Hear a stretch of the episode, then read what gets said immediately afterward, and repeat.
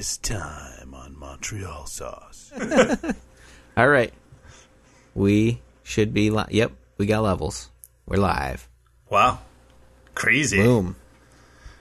Live to lots of people. right. Since I never tweeted about this or anything. Um, yeah. Uh, welcome to a sauce packet. I don't even know how I said that. Sauce packet. I know. It was a mix of seductive and psycho killer. uh, yeah, I thought um, it's been a while since we did a Montreal sauce. Hello, my name is Chris, and this is Paul. Hello. Please to do not indict me. Oh, sorry. Topical. Boom. Uh, uh, yeah, so I thought uh, we should do a little sauce packet. We're here. We're still making shows. We're doing Film Frown. I think we're back, what, next week? We'll be already? back next week with another film frown. And I'm not. That sounds like I'm closing the show. That. Thanks for tuning in, everybody. We'll be back next week with another film frown. I don't. It's a sauce a- packet. That's, that's how how short they are. Right, right. It's a you know it's a McDonald's size sauce packet, so it's quite small. Um, so that they make you grab like fifty of them. Yeah. Anyway, uh, I don't remember what movie we have coming up next week. The uh, next film uh, is, I think it's called Murderer's Row. Oh, okay. And it is another spy film. We're doing this whole spy thing yep. in uh, in the old um, film frown, and so this next one is uh, a spy film spoof uh, starring Dean Martin. Ooh, cool. Yeah, so I haven't uh, watched I mean, it, it. might be terrible. It is film frown, but that's okay. exactly Dean Martin is cool. right. So that's the next film frown. But uh, today, I thought we would just hang out for a sauce packet and talk about the first season of Star Trek Discovery. Ooh, yes. So, I'm just going to start out with what zero notes that I have. Um, but a conversation I've been waiting to have with Paul, and that is I should set a timer, sauce packet, and all. But uh, the thing that got me with the. Well, I'm just going to say that as a fan of Random Trek, even though I haven't listened in quite a while, um, Scott McNulty, the host of the show, is always talking about how much he loves Deep Space Nine, and I know that Paul loves Deep Space Nine. Yep. And McNulty's always saying like, uh, it was good TV before TV now, or he just makes a comparison because so many shows these days are serial, and Deep Space Yeah. Nine was a serial. So if you didn't watch Yeah. it from day one, you were like, "What's up?" Yes. Especially in the especially in the later seasons. The first seasons were much more star formulaic Star Trek kind of everything resets at the end of the episode type of uh type of thing with a few more kind of two-parters and they did set things up that kind of get the ball rolling but once you're into like season 3 even I feel like you, there's a lot of things happening from episode to episode that have implications in the next episodes. It's not nearly what it is today, where every single every single episode of any TV show you watch starts with "last time on." Um, but uh, but it it did get get to that, especially the like the last season. I think the whole second half of the final season of Deep Space Nine was just now we're going to close all the loopholes. So bu- buckle up and watch every episode. Yeah, and and so for me, I was, I mean, always got to be Mr. Outlier, but uh, yeah, the Star Trek Discovery, I was kind of bummed by the serial kind of aspect. Like, I kind of like, or especially today with so many shows, like I like that episodic kind of thing in Star Trek. You know, Like, Yeah, I wish I wish there was some carryover, and there is. I mean, let's talk about Will's beard, but uh, that doesn't disappear every episode. But uh, you know, Every single episode of Next Generation, he starts clean shaven, he grows the beard halfway through, and then he ends the series clean shaven again, or ends the show clean shaven. That would be amazing. uh, is uh, where's number one? Is he on shift? And he's like, no, he's in his room growing his beard. um, yeah. So, so I yeah, so I was bummed by that, and but it was really interesting about Discovery is like you get to know zero of the crew until like the last two or three episodes when you feel like, oh, I know who that person is. You know, like Yeah, yeah, I can I can see that. It's sure. it's all Michael Burnham all the time, and like the whole show is through her eyes, and I'm like, oh, this is different. This is different. But then it's like the bridge crew is like getting some accommodations, and you're like, I don't know your name. Yeah, so I don't know if we've really truly spoiled anything at this point, but we should mention if you're sensitive to spoilers and you haven't watched Discovery, maybe this is wasn't the best sauce packet for you to tu- tune into because there are going to be spoilers here. But one thing that I do like, uh, I it, it was interesting to watch the fan reactions uh, on the internet as the episodes would come out because there were a lot of people who did not like. Um, uh, why have I forgotten his name already? The captain. Oh yeah, Uh, uh, Lorca. Lorca. Yeah, they didn't like Captain Lorca because he was so military focused, right? It, he was he was on a like we are going to beat the Klingons. This is war. It's not Star Trek. It, even though it's called Discovery, it's not about science anymore. Um, and then you have kind of great characters like like uh, Stamets, who it is very much about the science, but it's the science is you know very quickly becoming a tool to become a weapon. Um, and so fans at the beginning of the series did not like it because it didn't feel like Star Trek. It was too military. It was too like it's about war, which uh, honestly is a similar uh, criticism of Deep Space Nine by original uh, old school Star Trek fans. Uh, that there's too much military going on. That there's too much. You know, this isn't the the the perfect world of Gene Roddenberry where it's just about exploration and uh, apparently telling other people's cultures how they should behave so that they can be more like America. Um, but uh, I liked that in the last couple of episodes, uh, especially as you see. Uh, again, I keep forgetting his name. The science officer who becomes the captain, the uh, man who can sense death Yeah, the um, alien who can sense death. He he re- starts off the series very kind of like he's assertive, but he's also seems to be kind of unsure of himself, or maybe unsure of his role and rank. And he ends the series having had a lot of growth. Uh, and on top of that, he sort of becomes the inspirational captain that you see him trying to be in the earlier pieces of it. Um, and I think even though the series is about Burnham, his growth is really the growth of the entire of the of this first season where you see like no he's going to step up and stand for starfleet's values and uh, stand behind his teammates and stand up to the admiral and um, his growth is uh, and burnham's growth as well uh, sort of mirrors that same thing of um, I had a reason for doing this. Maybe I made the wrong choice, but we're gonna um, we're gonna go forward with this together, uh, and we're gonna stand for our principles and our values and not violate that. Um, and it sort of is like, ah, see, original Star Trek fans, we actually that's the direction we were going, but we needed to set the stakes to make it important.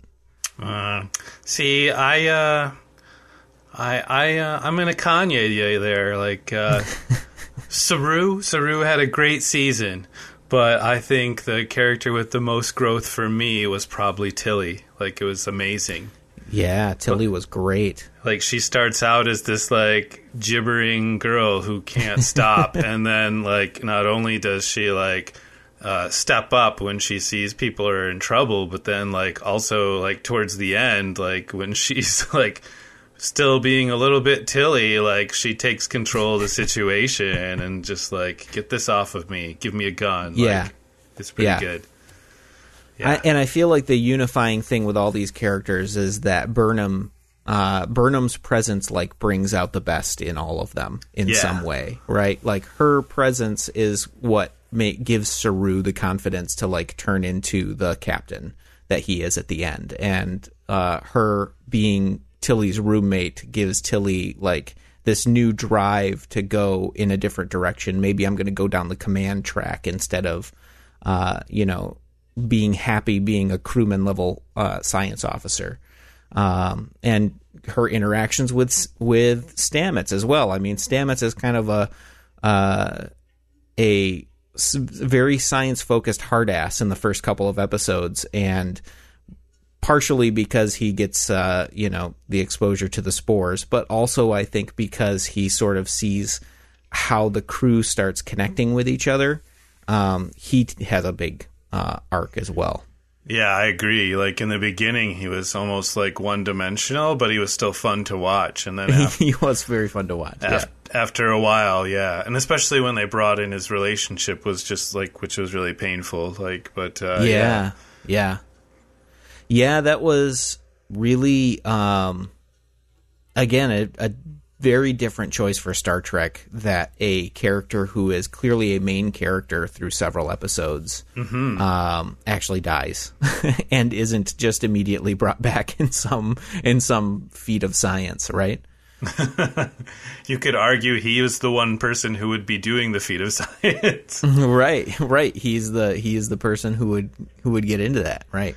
And I and I've listened to way too much random Trek, even though I said I haven't in a long time, to to kind of wonder what Scott is going to say about this show because he he always likes to pick apart like some of the things going on about security and things like that. And and I just love like in this show how it's just like uh hey uh go get that specialist person the one that was kicked out of Starfleet and ask her how to do this you know like Right. Burnham right. has such a role on the ship it's like hilarious yeah.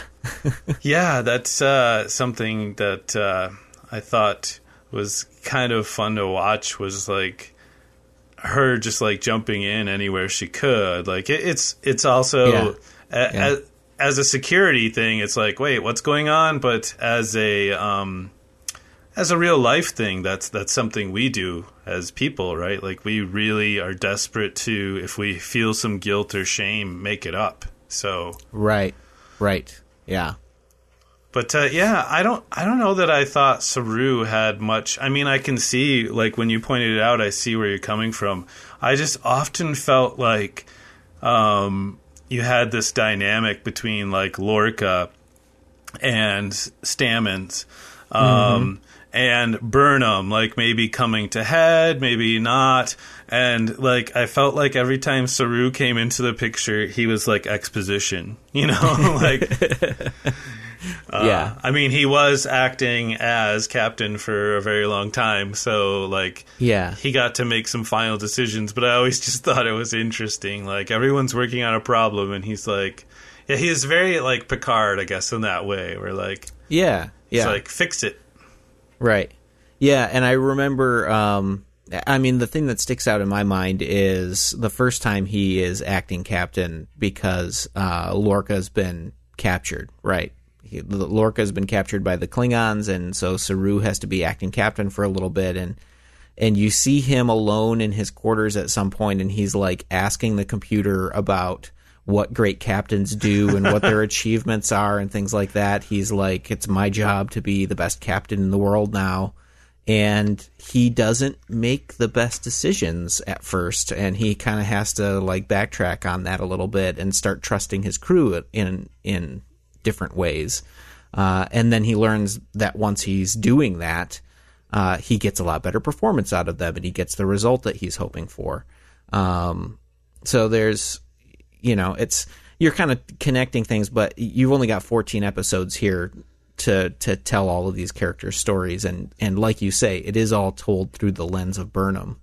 Um, I was going to ask you, do you have a favorite uh, episode from this first initial season of Discovery? Oh, that's tough. I mean, it was so dark, but uh, I, I mean, some of those ones at the end were pretty good. I mean, because Michelle Yeoh is like amazing, and Yeah. uh, so I really liked that dynamic a lot. Um, yeah, I think I think that and like the spore drive stuff where like they're still trying to figure it out. Um, I think those were like some interesting episodes where where Stamets is kind of learning more about the field and everything. So Yeah, yeah. I think uh, I think my favorite as a, and this is one where it is almost entirely a standalone episode in a sense, is uh, the Harry Mudd uh, time loop episode, which I just thought was a ton of fun. It was a very, I, to me, it was a very fun episode. That's right. I forgot about that one. and got so caught up in the A plot that the B plot stuff. Yeah, that was that was fun. Like the time loop thing. Yeah, Yeah, I yeah, that is a very good episode. Because like when they first brought him on, I was like, oh, like I know Mudd and right. you're no Yeah. mud, sir. Like, you know, like. and so when he showed Yeah. up again, I was like, are we just doing Oh, this boy. because Yeah. we got an actor? Is who, it fan service? Yeah. right. Yeah, and then it turned out to be quite fun. Yeah. Yeah, when he uh that first time he walks out of the mouth of the space whale and you're like, "Uh, what?" and you don't know it's him at first either, right? Like he gets all the way to the um he gets all the way to the turbo lift and then he takes his mask off and introduces himself and then everything blows up and that's the first sequence of the loop is like, "Okay, this is going to be an interesting episode." Yeah, yeah, it's you, I I still get confused. Like my brain like starts hurting uh, as like a fan of Star Trek to like know what the hell is happening. You know, because like I'm like, mm-hmm.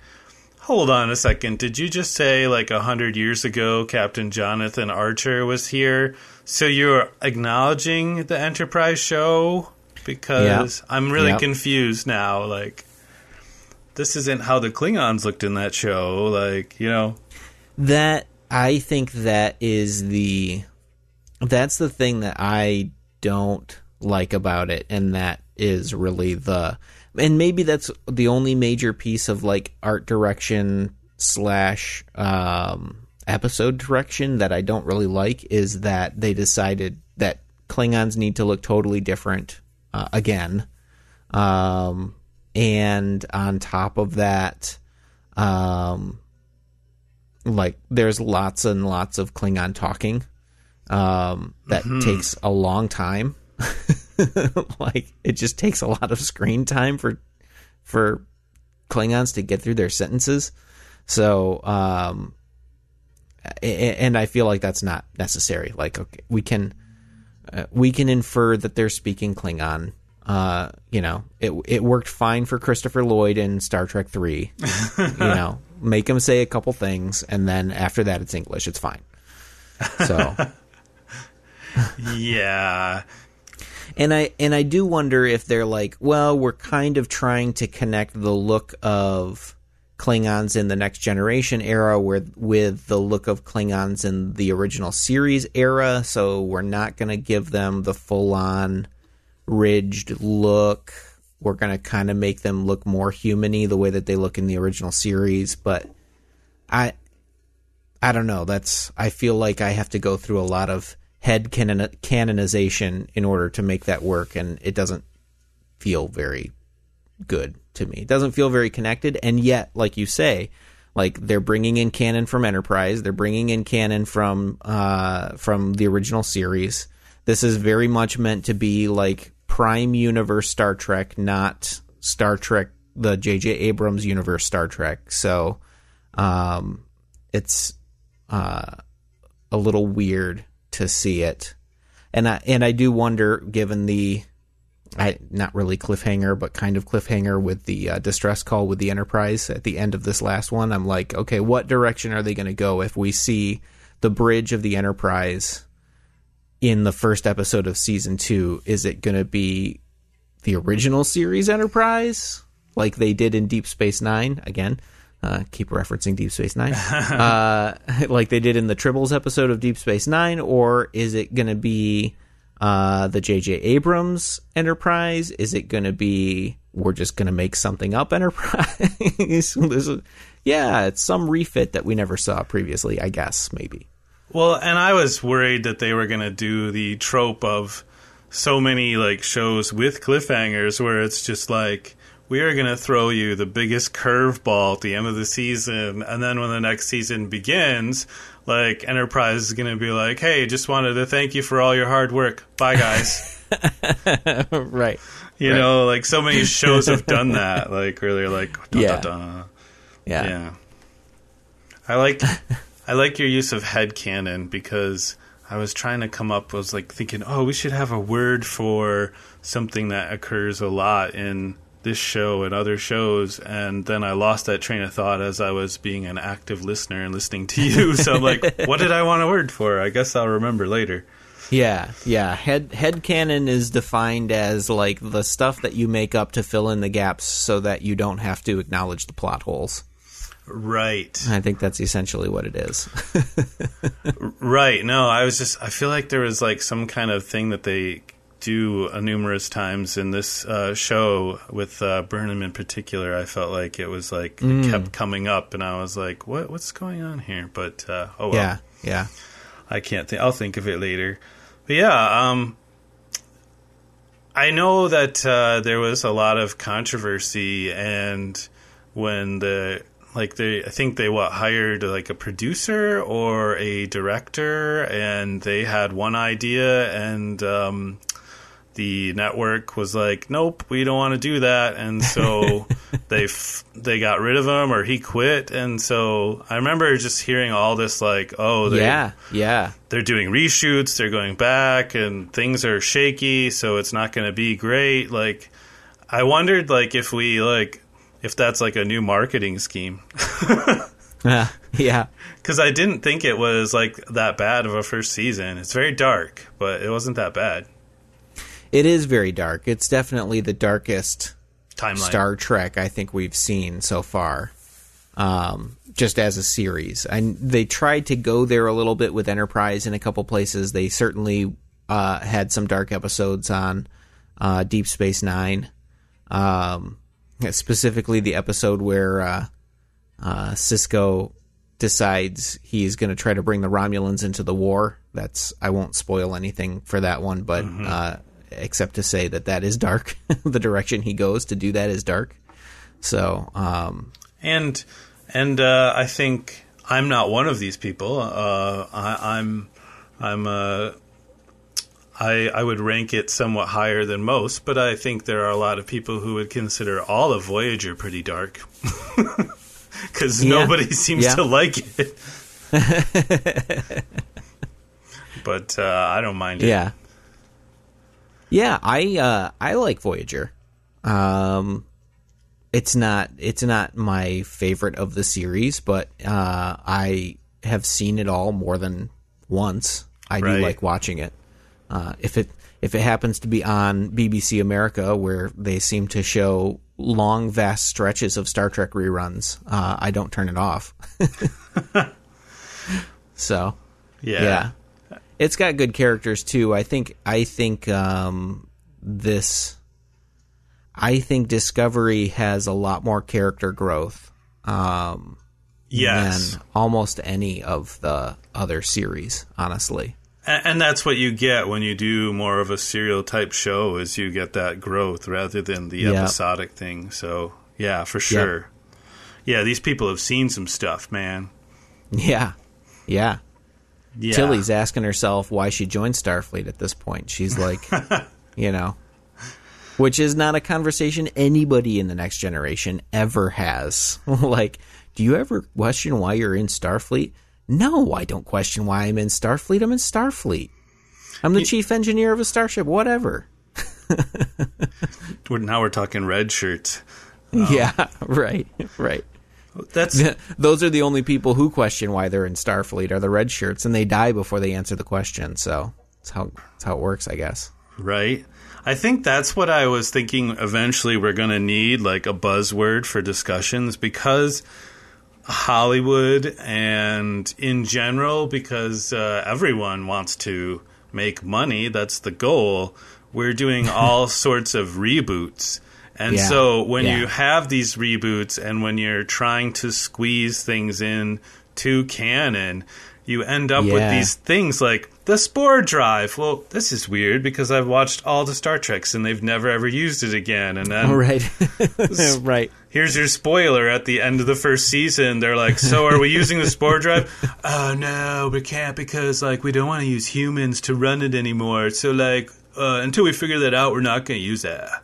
Right. right. And I'm like, uh, okay.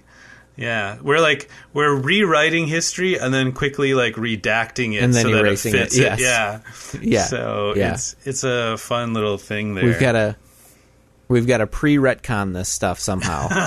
yes. Yeah. yeah. Yeah. It's like, how come we've never heard that Spock had like a half sister or something? That's interesting. Like, yeah, right. Right. But you know, this is the difference between like, say, a show and a universe where there's so many things happening and everyone is cool with it because you can pick and choose what you like and having George Lucas run the universe and being like, no, that really happened. Like, I'll just remake the mm-hmm. old movies. Right. Cool. Yeah. Do you are you looking forward then to season two? Yeah, I am. I am. I really enjoyed this. I I felt like uh, the first few episodes uh, it got off to a bit of a slow start in my mind, but um, uh, by the time we got to the Harry Mudd time loop episode, I was pretty sold.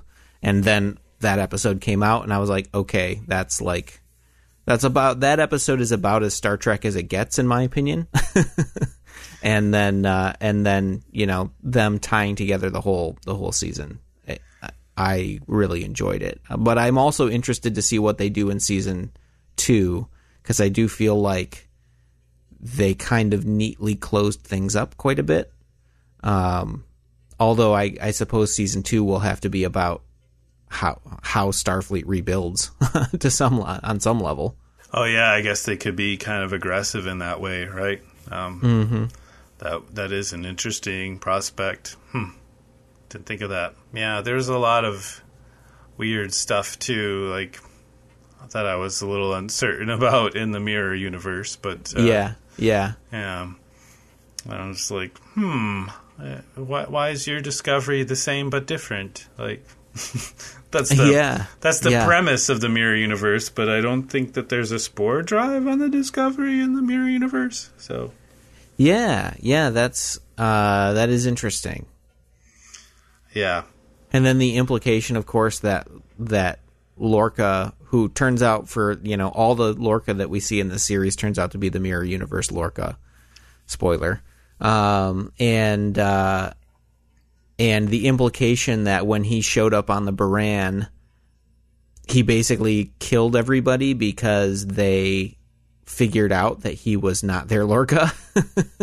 so he had to kill everybody and make it look like an accident so that he could get command of a new vessel basically like that's that's definitely about as dark as it gets for Star Trek. That's like if you imagine in the original series Mirror Mirror episode, if Kirk instead of uh, managing to get back to the, um, you know, our Kirk managing to get back to our universe, if the Mirror Kirk just took over the Enterprise and started, uh, or killed everybody on the Enterprise and then took some other starship or something like that, is uh, crazy twist of uh, of how that should work, right? yeah. I mean, that was that was the cool part about um, about this uh, series too was like Lorca is this like aggressive, aggressive guy, and then Yeah. Yeah. um, you're like people are like, I don't know if I like this guy. And I'm like, wow, it's interesting. Like so many people would like go Picard if they were doing a captain again, but like you're going Yeah. Kirk. I love it. right. Right. Yeah. It, and then, like in the sense of like the ta- timeline of the captains, like you have like Archer, who is just sort of like, eh, what, what do you guys think? I, uh, okay, Yeah. we're we're not gonna stand for this. We we we we tried to be, n-" and then you have Kirk, who's just like, what? You want to fight? Let's go. Yeah. Right. It's just really interesting. Like you're here, and then you get to Lorca, and he's just like, uh, "What do you guys think? Do you think we should fight them? I think we should fight them." Right. oh, cool. Well, I was going to wrap it up, and then we started talking captains. But uh, Yeah. yeah. I Yeah. think this is a good sauce packet. I think so too. Awesome. I think so too. I don't know if you. Uh, I don't know if you have it in you at some point in the future to talk about Last Jedi as well, because I don't think we had an opportunity to talk about that since that came out. But yeah, I haven't seen it yet, so I'll have to or even. Force Awakens for that matter. I don't. I don't know that we ever even talked about either of those. The That's new true. the new trilogy it's would true. be worth another sauce packet at some point. I think that's a good idea. Yeah, because I uh, I have gone so far away from Star Wars that like the Force Awakens, like uh, I was like, huh, not bad. Like, Yeah, 'cause I just I gave up on it, so now I have nothing riding on it. So as a Right, movie, I was like, oh, interesting. Yeah. Again, it's a good thing to bring up right now because it's kind of the same thing. It's like they they what like shoved. Oh no, I'm thinking Rogue One, where they like shoved like another movie yeah, into Rogue One. Yeah, Yeah, so we got to make sure that lines up with these things, but not really. So right. we want to have characters that you care about, but they can't be that important because you never see them again. yes, yes. Ah, cool. Well, uh, thanks for you listening in your ear holes with our show, our little sauce packet. Um, I, I like it in your ear holes. The wax is squishy and warm and comfy. Um, uh huh. Yeah, but uh, and uh, hopefully I'll get this edited soon. So, Cool, cool. and I swear there's like a mystery sauce packet on my hard drive that I never edited. This is why. this is why Paul does the editing usually. So, Somewhere. yeah. All right. Well, thanks everyone for listening. And if you like our show, you can always find us on Patreon. Um, and if you don't, you could still find us there. It's true. Yeah. Um, Yeah.